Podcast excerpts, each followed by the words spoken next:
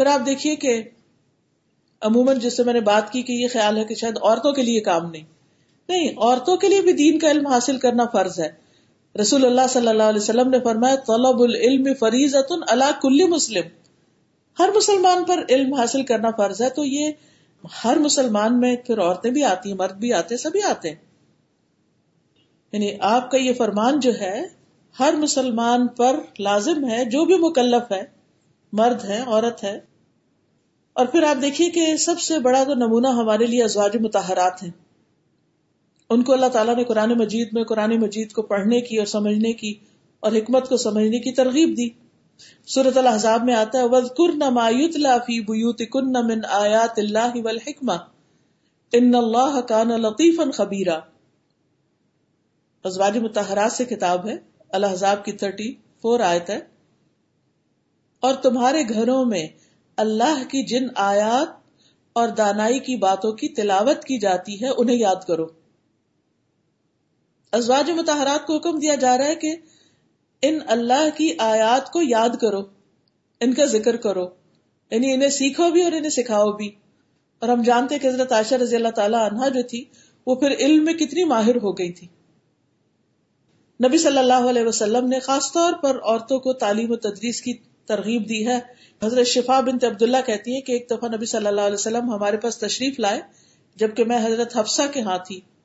آپ کی جو زوجہ محترم حضرت حفصہ بنت عمر بن خطاب۔ تو آپ نے فرمایا، یہ دم حفصہ کو بھی سکھا دو جیسے تم نے اسے کتابت سکھائی ہے۔ یعنی حضرت حفصہ نے حضرت شفا سے لکھنا سیکھا تھا۔ اور پھر آپ نے کہا کہ مزید بھی اس کو سکھاؤ۔ حتیٰ کہ غلام عورتوں کو ہمارے یہاں الحمد للہ غلامی تو نہیں ہے، لیکن ہمارے سرمٹس وغیرہ جیسے ہوتے ہیں، وہ بہت پڑھے لکھے نہیں ہوتے، لیکن ان کے اندر بھی بعض اوقات بہت عقل سمجھ ہوتی ہے ان کے لیے بھی لازم ہے۔ رسول اللہ صلی اللہ علیہ وسلم نے فرمایا، اگر کوئی شخص اپنی لونڈی کی اچھی طرح تربیت کرے اور اچھے طور پر اسے تعلیم دے، پھر اسے آزاد کرے اور اس سے نکاح کر لے تو اسے دگنا ثواب ہوتا ہے۔ پھر نبی صلی اللہ علیہ وسلم نے عورتوں کے لیے تعلیم کا دن بھی الگ مقرر کیا تھا۔ تو اس سے یہ بھی پتا چلیے جو ہم کرتے ہیں نا سرکل کرتے ہیں، گھروں گھروں میں بھی کرتے ہیں یا اداروں میں جا کر پڑھتے ہیں، تو بعض اوقات لوگ کہتے ہیں، اس کی کیا دلیل ہے کہ آپ سب ایک جگہ اکٹھے ہو کے پڑھتے ہیں؟ لیکن یاد رکھیے کہ صحیح بخاری میں آتا ہے کہ عورتوں نے نبی صلی اللہ علیہ وسلم سے آ کے کہا کہ آپ سے فائدہ اٹھانے میں مرد ہم سے آگے بڑھ گئے۔ اس لیے آپ اپنی طرف سے ہمارے لیے کوئی دن مخصوص کر دیں۔ تو آپ نے ان سے ایک دن کا وعدہ فرمایا۔ یعنی عورتوں کے لیے دن مخصوص کیا۔ تو اس دن عورتوں سے آپ نے ملاقات کی اور انہیں واز کیا اور انہیں ان کے حسب حال مناسب احکامات سکھائے۔ اسی طرح ام حشام بن تہارس بن نعمان کہتی ہیں کہ میں نے سورت قاف والقرآن المجید رسول اللہ صلی اللہ علیہ وسلم کی زبان مبارک سے سن سن کر یاد کی۔ آپ ہر جمعے کو ممبر پر خطبہ دیتے ہوئے یہ سورت پڑھا کرتے تھے۔ تو وہ سنتی تھی تو نہیں یاد ہوئی۔ وہ آپ کا خطبہ سنتی تھی تو ان کو سورت یاد ہو گئی۔ پھر آپ صلی اللہ علیہ وسلم نے انصار کی عورتوں کی تعریف کی خاص طور پر۔ صحیح مسلم کی روایت میں آتا ہے، حضرت عائشہ کہتی ہیں کہ انصار کی عورتیں بہت اچھی ہیں، جنہیں دین کی سمجھ بوجھ حاصل کرنے میں شرم مانے نہیں ہوتی۔ یعنی ہر طرح کے مسائل سیکھتی ہیں جو زندگی سے متعلق ہوتے ہیں۔ ہمارے یہاں بعض اوقات خواتین جو مخصوص قسم کے مسائل ہوتے ہیں، خواتین سے متعلق، حیض کے، نفاس کے، طلاق، عدت وغیرہ جو ان سے متعلق چیزیں ان کے بارے میں کچھ بھی نہیں جانتی ہوتی۔ تو یہ چیزیں جو ہماری روزمرہ زندگی سے متعلق ہے خصوصاً تہارت کے۔ آپ دیکھیے، یہ سیکھنا کتنا ضروری ہے، کیونکہ اگر کسی عورت کو پیریڈ سے پاک ہونے کا طریقہ ہی نہیں آتا، غسل کا طریقہ نہیں آتا، غسل جنابت نہیں آتا حسو کا صحیح طریقہ نہیں آتا، تیمم کرنے کا طریقہ نہیں آتا، تو وہ اپنی عبادت نماز خاص طور پر صحیح طور پہ کیسے ادا کر سکتی؟ پھر یہ ہے کہ عورتوں کے بھی درجے ہیں، کچھ بنیادی علم حاصل کرتی ہیں، کچھ اس سے بھی زیادہ، اور کچھ دین کے علم میں بہت ماہر بھی ہو سکتی ہیں۔ ابو موسا کہتے ہیں کہ جب ہم اصحاب رسول پر کسی حدیث میں کبھی کوئی اشکال پیش آیا، ہمیں کوئی مشکل ہوئی، تو ہم نے عائشہ رضی اللہ عنہ سے پوچھا۔ تو ہم نے ان کے ہاں اس حدیث کے بارے میں معلومات پائی۔ یعنی ان کے پاس چلے جاتے تھے تو وہ جانتی ہوتی تھی کہ یہ کس چیز سے متعلق بات ہو رہی ہے۔ تو وہ علم میں بہت ماہر تھی بہت گہرا دین کا علم رکھتی تھی اسی طرح دین کے کام کے لیے اپنا گھر بھی وقف کیا جا سکتا ہے، اپنے گھر میں بھی ایسے سرکل اور خاص طور پر گھر والوں کے ساتھ مل بیٹھ کر انسان دین کی تعلیم حاصل کرے، اپنے بچوں کے ساتھ بیٹھ کر کچھ نہ کچھ حصہ قرآن کا ضرور پڑھے محمد ابن عمر کہتے ہیں کہ ایک مرتبہ میں ابن عباس کی خدمت میں جمعہ کے اگلے دن حاضر ہوا۔ تو وہ نبی صلی اللہ علیہ وسلم کی زوجہ میمونہ رضی اللہ تعالی عنہا کے گھر تھے۔ کہتے ہیں کہ میمونہ رضی اللہ عنہا نے جو ان کی خالہ تھی، انہوں نے ان کو وسیعت کی تھی کہ وہ ان کے فوت ہونے کے بعد ان کے گھر کو تعلیم کا مرکز بنائے تو وہ جب جمعہ کی نماز پڑھ لیتے تھے تو وہاں اس حجرے میں جو حضرت محمونہ کا تھا، اس میں وہاں ان کے لیے گدا بچھا دیا جاتا تھا۔ اور وہ وہاں جا کر بیٹھتے اور لوگ ان سے آ کر دین کے بارے میں سوال کرتے اور دین سیکھتے ان سے۔ تو ہمیں مختلف جگہوں پر یعنی مسجدیں تو مرکز ہیں ہی، اسی طرح مختلف اداروں میں بھی تعلیم کا انتظام ہوتا ہے۔ اس طرح گھروں کے اندر بھی ہونا چاہیے۔ کیونکہ نبی صلی اللہ علیہ وسلم فرمایا کہ اپنے گھروں کو قبرستان نہ بناؤ۔ کیونکہ جس گھر میں قرآن نہیں پڑھا جاتا، اس گھر میں کیا زندگی ہے؟ کیونکہ قرآن ہی زندگی دینے والی کتاب ہے۔ سورت انفال میں اللہ تعالیٰ فرماتے یا ایوہ الذین آمنوا استجیبوا استجیبوا للہ وللرسول اذا دعاکم لما یحییکم۔ اے لوگو، جو ایمان لائے ہو، اللہ کی اور اس کے رسول کی دعوت قبول کرو، جبکہ وہ تمہیں اس چیز کی دعوت دیتے ہیں جو تمہیں زندگی بخشتی ہے۔ یعنی قرآن و سنت کی جو تعلیم دی جاتی ہے، وہ تمہیں زندہ کرنے والی یعنی انسان کے دلوں کی مردگی اور ڈپریشن اور غم اور دکھ دور کر کے انسان کو صحت مند انسان بنانے والی پھر اس کتاب سے رحمتیں آتی ہیں۔ سورت اللہ نام میں فرمایا وہ کتاب مبارکن ترحمون۔ اور یہ کتاب یعنی قرآن جو ہم نے نازل کیا، بہت بابرکت ہے۔ لہذا اس کی پیروی کرو اور تقوی اختیار کرو۔ تاکہ تم پر رحم کیا جائے۔ ہم سب چاہتے ہیں ہمیں اللہ کی رحمت نصیب ہو، تو اس کے لیے بھی ضروری ہے کہ اس کتاب کو پڑھے پھر یہ سکون دینے والی کتاب سکینت نازل ہوتی ہے۔ حدیث میں آتا ہے وہ مجتما قوم مجتما قوم فی بیت من بیوت اللہ یتلون کتاب اللہ وَيَتَدَارَسُونَهُ بَيْنَهُمْ إِلَّا نَزَلَتْ عَلَيْهِمُ السَّكِينَةُ وَغَشِيَتْهُمُ الرَّحْمَةُ وَحَفَّتْهُمُ الْمَلَائِكَةُ وَذَكَرَهُمُ اللَّهُ فِي مَنْ عِنْدَهُ۔ جو لوگ اللہ کے گھروں میں سے کسی گھر میں اللہ کی کتاب کی تلاوت کرتے ہیں یعنی وہ پڑھتے ہیں، اس کی تعلیم میں مصروف ہوتے ہیں، ان پر سکینت نازل ہوتی خاص قسم کا ایک سکون اور خوشی نصیب ہوتی رحمت انہیں ڈھانپ لیتی ہے، فرشتے انہیں گھیر لیتے ہیں اور اللہ ان کا ذکر اپنے پاس موجود فرشتوں میں کرتے ہیں۔ پھر اسی طرح جان، مال، اہل و عیال اور وقت میں برکت دینے والی کتاب ہے۔ کتاب ان انزل نہ کا مبارک ان یہ ایسی کتاب ہے جو ہم نے آپ کی طرف نازل کی جو بہت بابرکت ہے۔ برکت کیا ہوتا ہے؟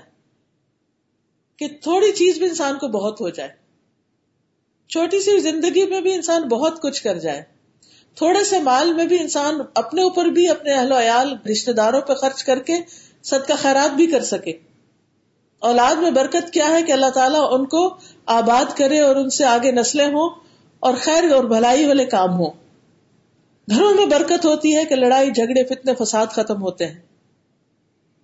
تو اس لیے قرآن سے جتنا بھی آپ قریب ہوں گے، جتنا بھی آپ اس سے اپنا تعلق قائم کریں گے، اتنا ہی اسی حساب سے، اسی اعتبار سے آپ کے جان مال، آپ کے گھر والوں میں اور وقت میں برکت ہوگی۔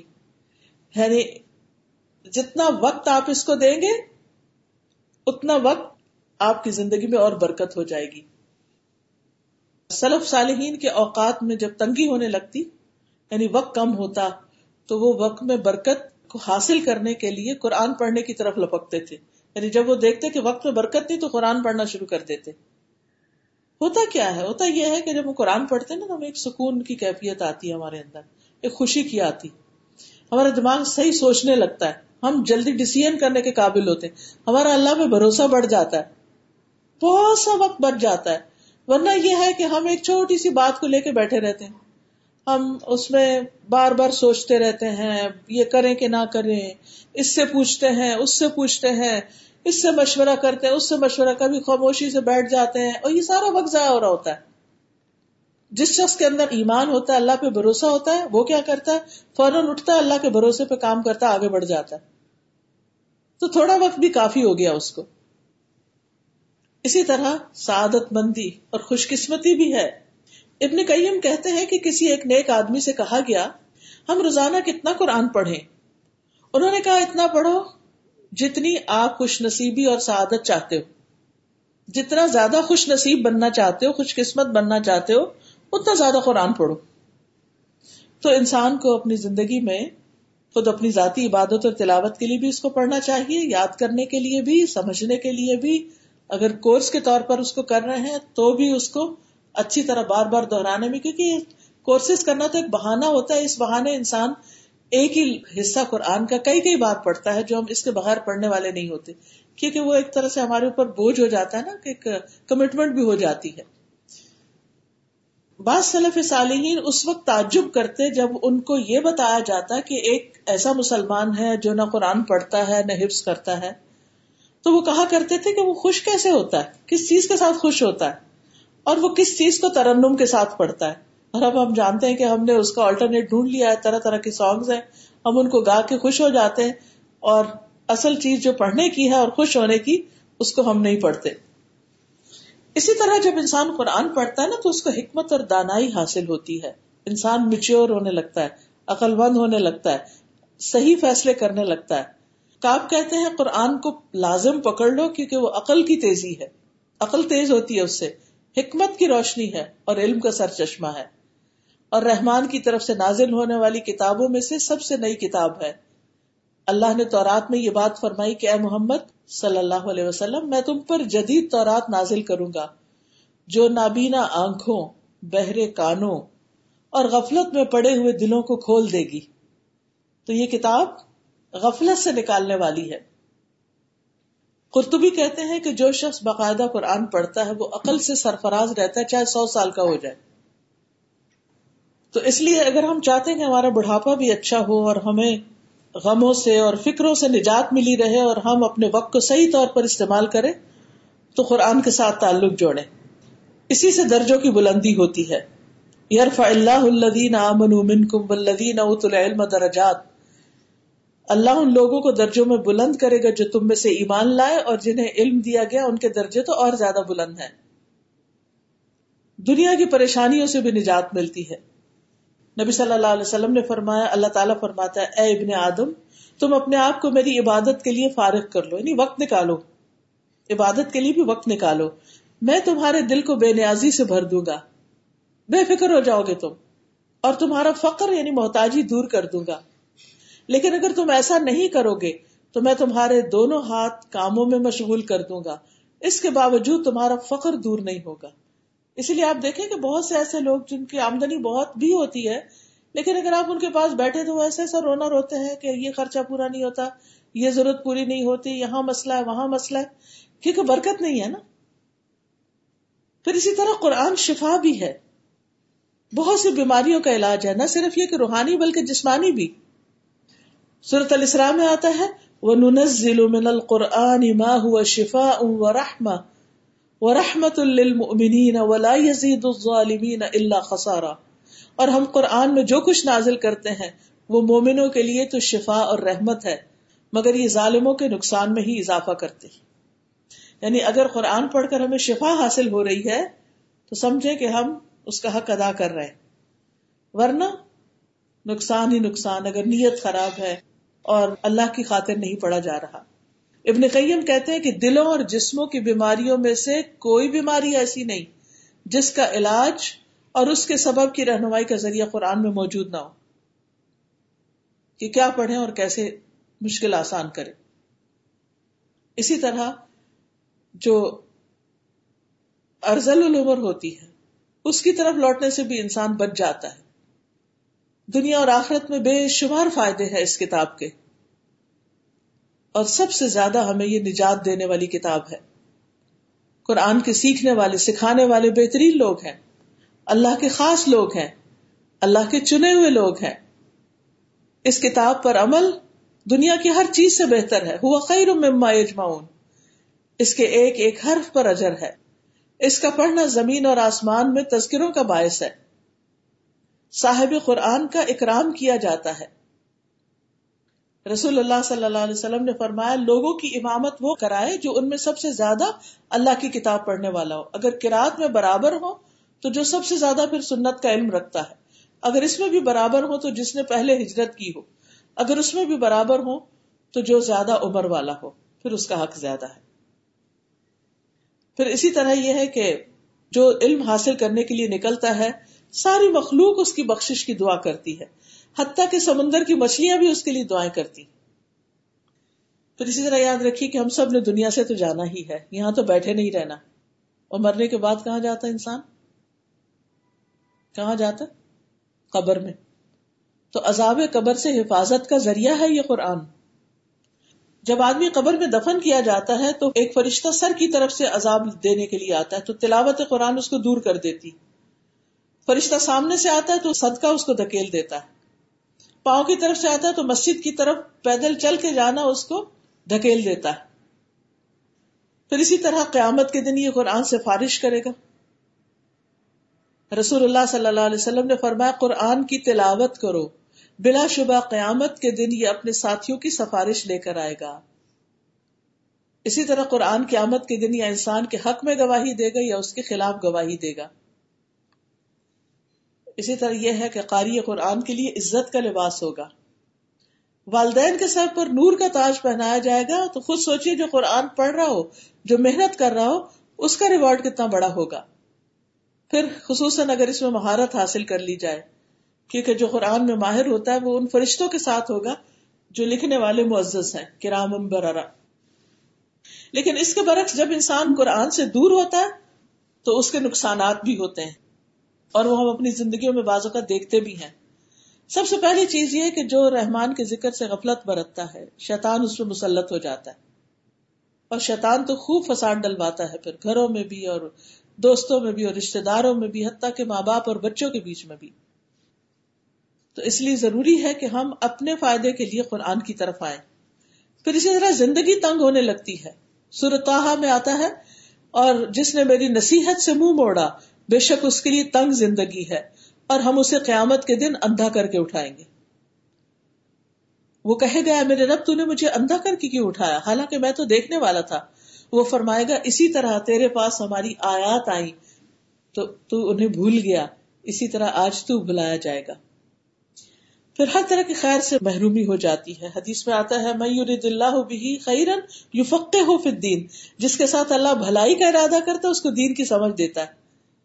تو پھر جو یعنی کہ اس کے الٹ کام کرتا ہے، تو وہ تو پھر اس بھلائی کو نہیں پا سکتا، اس تک نہیں پہنچ سکتا۔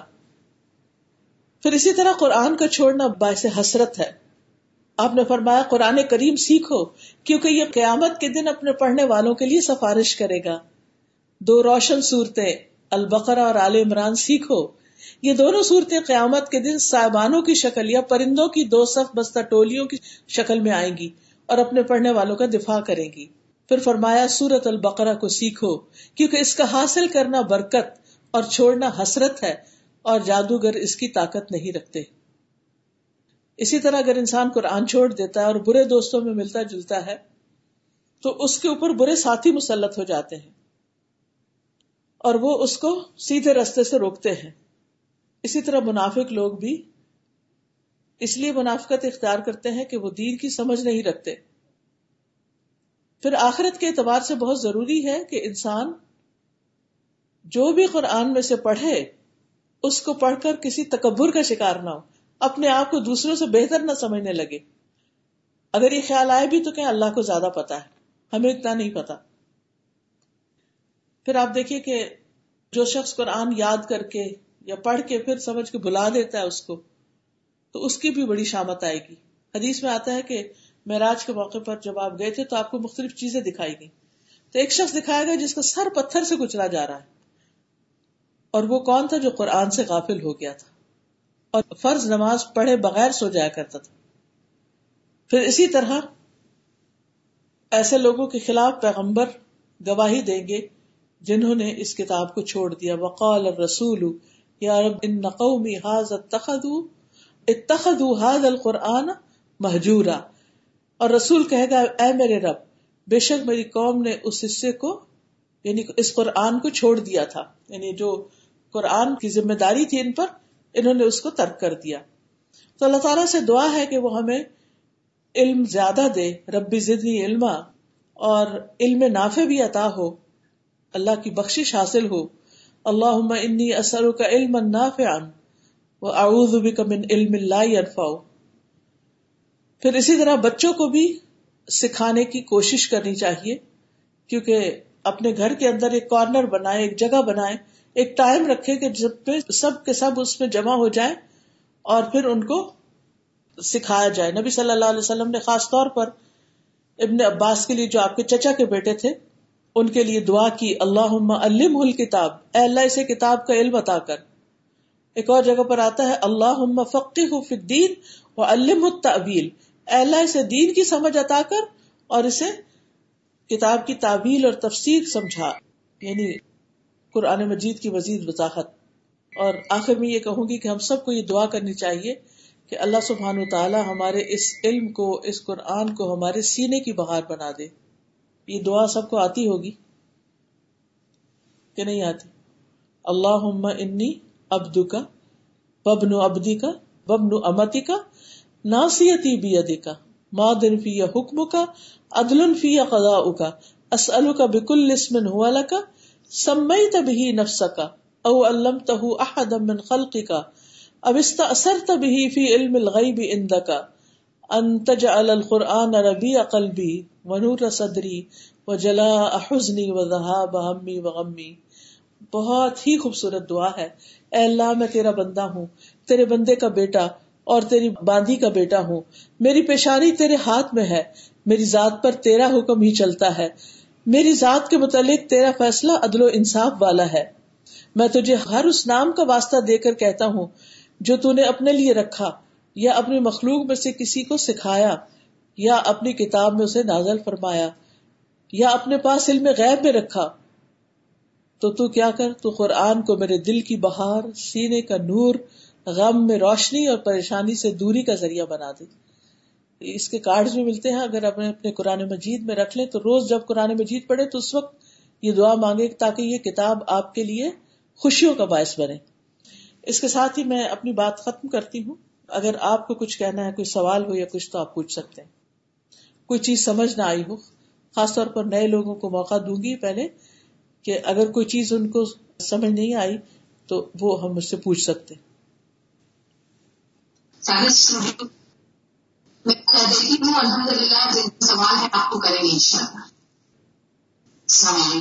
وعلیکم معمولات جو کرتے ہیں وہ قرآن سے الگ ہے یا پھر پہلے معمولات پڑھنا ہے یا قرآن پڑھنا ہے؟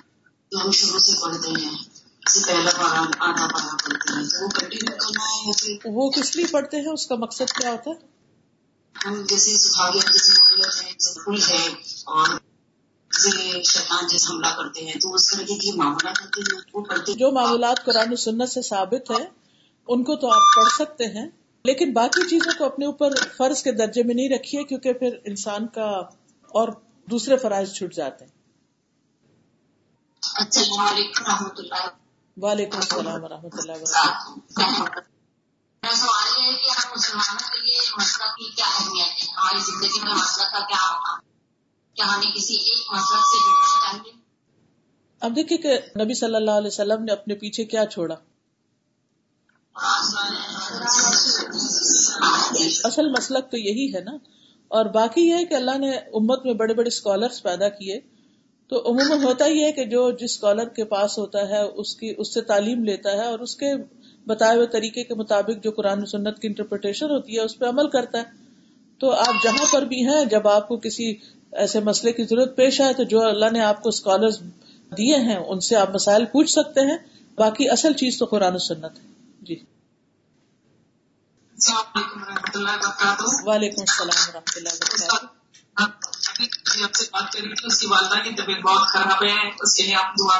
ایک چیز میں آپ سب کو بتانا چاہتی ہوں، ہو سکتا ہے کوئی اور بھی آپ سے کہے یعنی اور بھی مجھ سے کہے۔ ان شاء اللہ سبھی کے لیے دعا کروں گی۔ لیکن ایک بات یاد رکھیے کہ جو شخص خیر کی بات سیکھتا اور سکھاتا ہے، اس کے لیے ساری مخلوق دعائیں کرتی ہے۔ حتیٰ کہ زمین کی چوٹیاں سمندر کی مچھلیاں یہ بھی ان کے لیے دعا کرتی ہیں۔ فرشتے ان کے لیے دعا کرتے ہیں۔ اس کام سے جڑ جائیے ہر چیز آپ کے لیے دعائیں کرنے لگے گی۔ پھر آپ کو کسی کو کہنا بھی نہیں پڑے گا کہ آپ ہمارے لیے دعا کریں کیونکہ آپ نے وہ کام شروع کر دیا جو دعائیں ہی دعائیں لینے کا ہے انشاءاللہ۔ السلام علیکم۔ وعلیکم السلام۔ ابھی ایک بہن نے بتایا کہ کوئی آرکیٹیکٹ ہے کوئی ڈاکٹر ہے کوئی پروفیسر ہے انہوں نے اپنا پروفیشن سب چھوڑ دیا، اب دین میں لگ گئی ہے ہم کو تو دین، دنیا دور ساتھ لے کے چلنا ہے۔ جی بالکل۔ اصل میں شاید بعض اوقات ایک بات کو ایکسپریس کرنے میں فرق ہو جاتا ہے۔ ہمیں دین بالکل یہ نہیں کہتا کہ آپ اپنا پروفیشن چھوڑ دیں۔ اگر سب ڈاکٹر کام چھوڑ دیں گے تو بیماروں کو کون دیکھے گا؟ اور اگر باقی سب لوگ اپنا یہ، ان کا مطلب یہ ہے کہ وہ ان چیزوں میں بھی دلچسپی لینے لگ گئے باقی تعلیم مکمل کر کے یہ چیز بھی پڑھ رہے ہیں۔ بہت سے ایسے لوگوں کو میں جانتی ہوں کہ جو اپنا جاب بھی کرتے ہیں اور اس کے ساتھ اپنے اللہ کی کتاب کو پڑھنے کا بھی ٹائم نکالتے ہیں بلکہ وہ اپنی جابز میں پہلے سے بہتر کام کرتے ہیں، خوشی کے ساتھ، سہولت کے ساتھ، کیونکہ قرآن پڑھ کر دل میں بھی ایک حوصلہ آتا ہے، ایک امید آتی ہے، غم دور ہوتے ہیں اور انسان خوشی سے دوسروں کی مدد کرتا ہے۔ تو میں کبھی بھی کسی کو ریکمینڈ نہیں کرتی کہ وہ سب چھوڑ کے صرف اس میں لگ جائے۔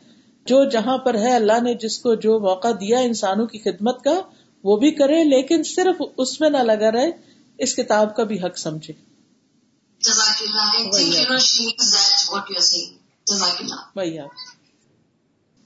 السلام علیکم و رحمۃ اللہ وبرکاتہ۔ وعلیکم السلام و رحمۃ اللہ۔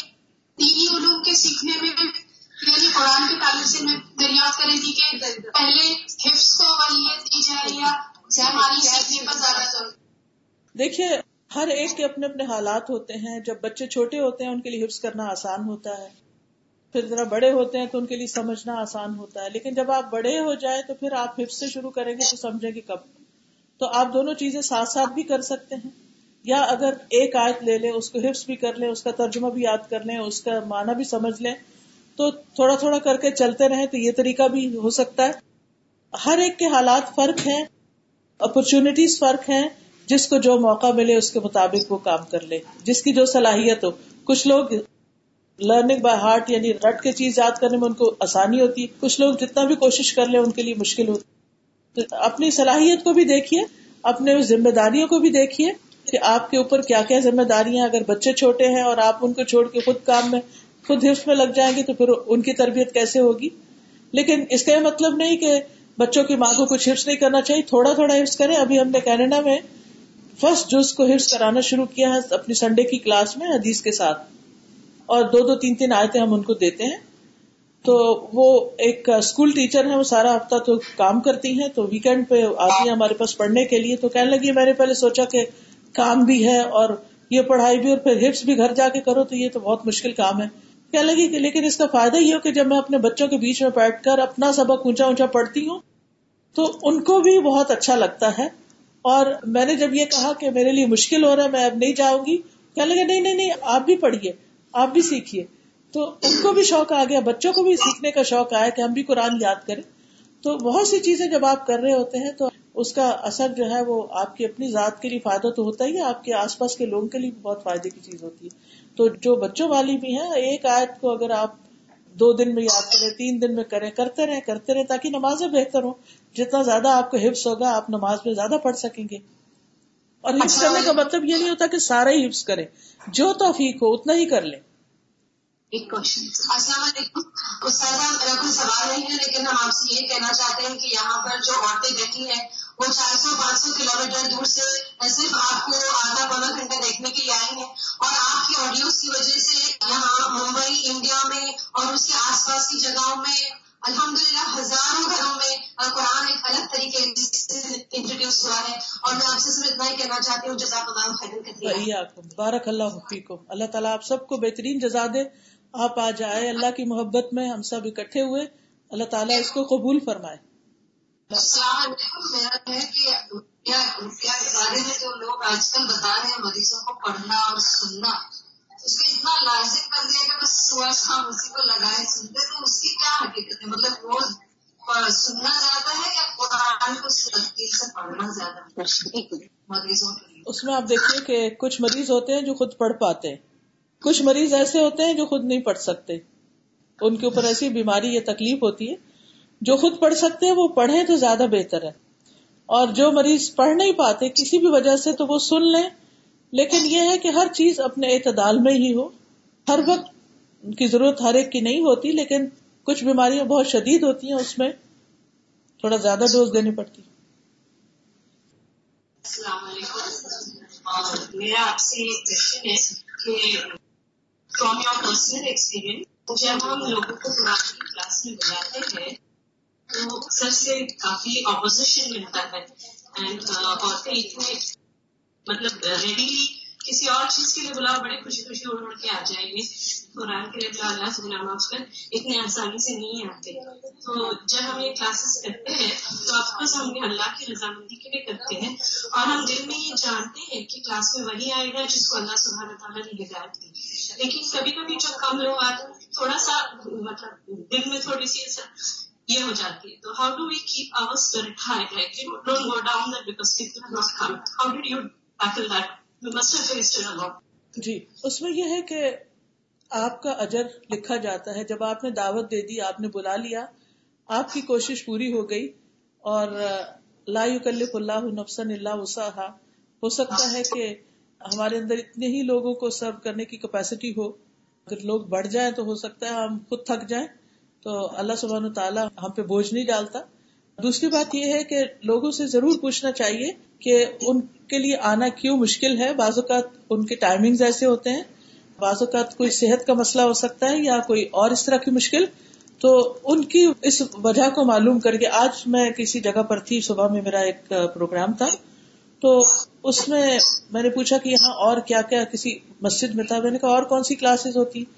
تو بتایا نیو مسلمس کی ہوتی ہیں۔ تو میں نے کہا کہ اس میں کتنے لوگ آتے ہیں؟ تو بتایا کہ اتنے کچھ کم ہی تھے۔ میں نے کیا وجہ ہے؟ آپ وجہ معلوم کریں کہ کم کیوں آتے ہیں؟ تو انہوں نے کہا کیونکہ وہ سیٹرڈے کا دن ہے، تو سیٹرڈے وہ نہیں آ سکتے۔ اگر فرائیڈے کو ہم کریں تو بہت لوگ آئیں گے۔ وہ کسی اور جگہ کا بتا رہی تھی کہ پورا ہال بھرا ہوتا ہے فرائیڈے کے دن۔ تو میں نے کہا کہ ہمیں لوگوں کی ضرورت اور نفسیات کو سامنے رکھ کے پروگرام ترتیب دینے چاہیے۔ اگر لوگوں کو فرائیڈے آنے میں آسانی ہے، تو ہم صرف اپنی آسانی نہ دیکھیں کہ میری تو چھٹی ہے، میں کیسے جاؤں؟ ہمیں تھوڑی تکلیف کر لینی چاہیے اور لوگوں کی آسانی کے مطابق چلنا چاہیے۔ تو وجہ معلوم کریں اور دعا بھی کریں اللہ تعالیٰ سے۔ اور ساری کوششیں کرنے کے باوجود بھی اگر لوگ نہ آئے تو آپ کا فریضہ پورا ہوگا اور آپ کو نیت کا اجر ضرور ملے گا۔ ان شاء اللہ السلام علیکم۔ وعلیکم السلام۔ جی میرا سوال یہ ہے کہ جب ہم تلاوت کرتے ہیں تو ہمارا مقصد جو بالکل درست نہیں ہوتا ہے بچپن میں بس ایسے ہی سیکھ لیا مقصد سے کوشش کرتے ہیں تو چاہ کر بھی وہ مقصد نکل نہیں پاتا۔ تو کیا اتنا ہی تلاوت کا اتنا ہی ثواب ہم کو ملے گا؟ وہ حدیث میں آتا ہے نا کہ جو شخص قرآن پڑھتا ہے اور اٹک اٹک کر پڑھتا ہے اس کے لیے دگنا اجر۔ تو انشاءاللہ اللہ آپ کوشش جاری رکھیے اور آپ کی اس کوشش پر آپ کو دگنا اجر ملے گا۔ السلام علیکم۔ وعلیکم السلام۔ آپ کی ٹیچر ٹریننگ کی کلاسز ہمارے یہاں کمپلیٹ ہو چکی ہیں۔ تو میرا آج ایک سب بہت دن سے تمنا کی فیس ٹو فیس آپ سے بات ہو سکے الحمد للہ قابل مبارکباد ہیں جو لوگ جنہوں نے آج یہ وقت مہیا کیا گیا۔ میں چاہتی ہوں کہ آپ جب دین اور قرآن چلتی ہیں تو لاسٹ میں ایک بچیوں کے لیے نصیحت کا بھی ایک سلسلہ شروع کیجیے۔ کیونکہ میں معاشرے میں رہتی ہوں تو آج کل جو یہاں پہ موجود ہے ینگ بچیاں بہت زیادہ تعداد میں آئی ہیں اور حجاب اور قرآن پہ زیادہ عمل کر رہی ہیں۔ مگر طلاق کا سلسلہ اور شادیوں میں اڑچنے آ رہی ہیں، تو میں یہ آپ سے درخواست کروں گی کہ قرآن اور حدیث کے بعد ایک نصیحت ضرور کیا کیجیے تاکہ یہ ہمارا قرآن اور عمل کرنے کے بعد زندگیاں بھی درست ہو جائیں۔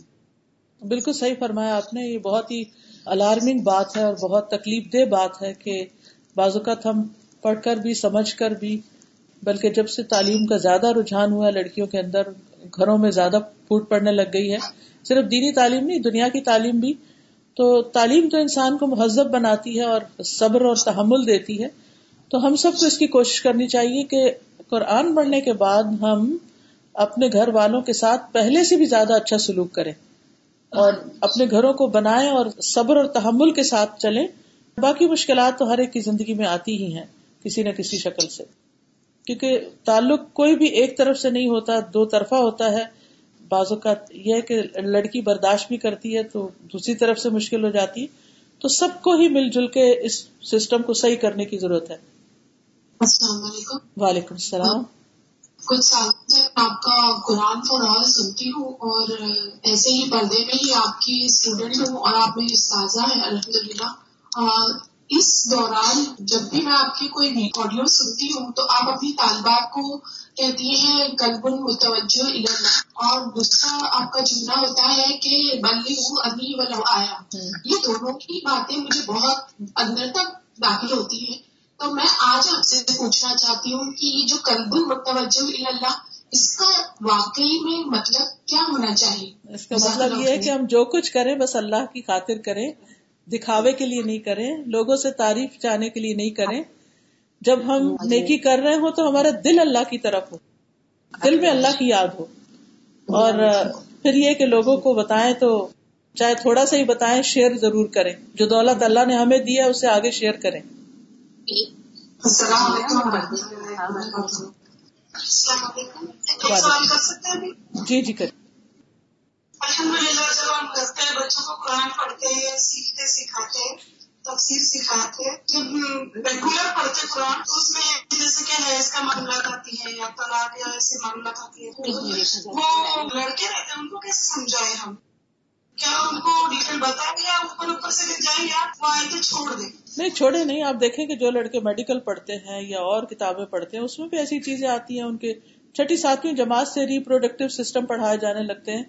تو ان کی ٹیچر سے پوچھے وہ کیسے پڑھاتی اچھے طریقے سے مناسب بتا دیں چیزیں جو بس بہت نیچرل انداز اختیار کر کے ان ضروری چیزیں بتا دیں۔ آپ کے لیے بھی بہت اللہ تعالیٰ آپ لوگوں کو جزائے خیر دے کہ آپ لوگوں نے ارینجمنٹ کیا اور سب کو بلایا اور مجھے موقع دیا۔ اور میں اس موقع پر سسٹر حاجرہ کا بھی بہت شکریہ ادا کروں گی کیونکہ وہ مجھے پش کرتی نہیں کرتی نہیں کیونکہ اور کچھ کمٹمنٹس تھی تو ذرا مشکل لگ رہا تھا، لیکن الحمد للہ اللہ کا احسان ہے کہ اللہ نے توفیق دی۔ اللہ تعالیٰ قبول کرے، آپ سب کے لیے صحت، زندگی، برکت کی دعائیں۔ اللہ تعالیٰ ہم سب کو اپنی رحمت سے نام پہ دنیا اور آخرت کی بھلائیاں نصیب کرے اور جب ہم اس سے ملاقات کریں تو وہ ہم سے راضی ہو جائے۔ جزاک اللہ خیر السلام علیکم و رحمۃ اللہ وبرکاتہ۔ وعلیکم السلام و رحمۃ اللہ وبرکاتہ۔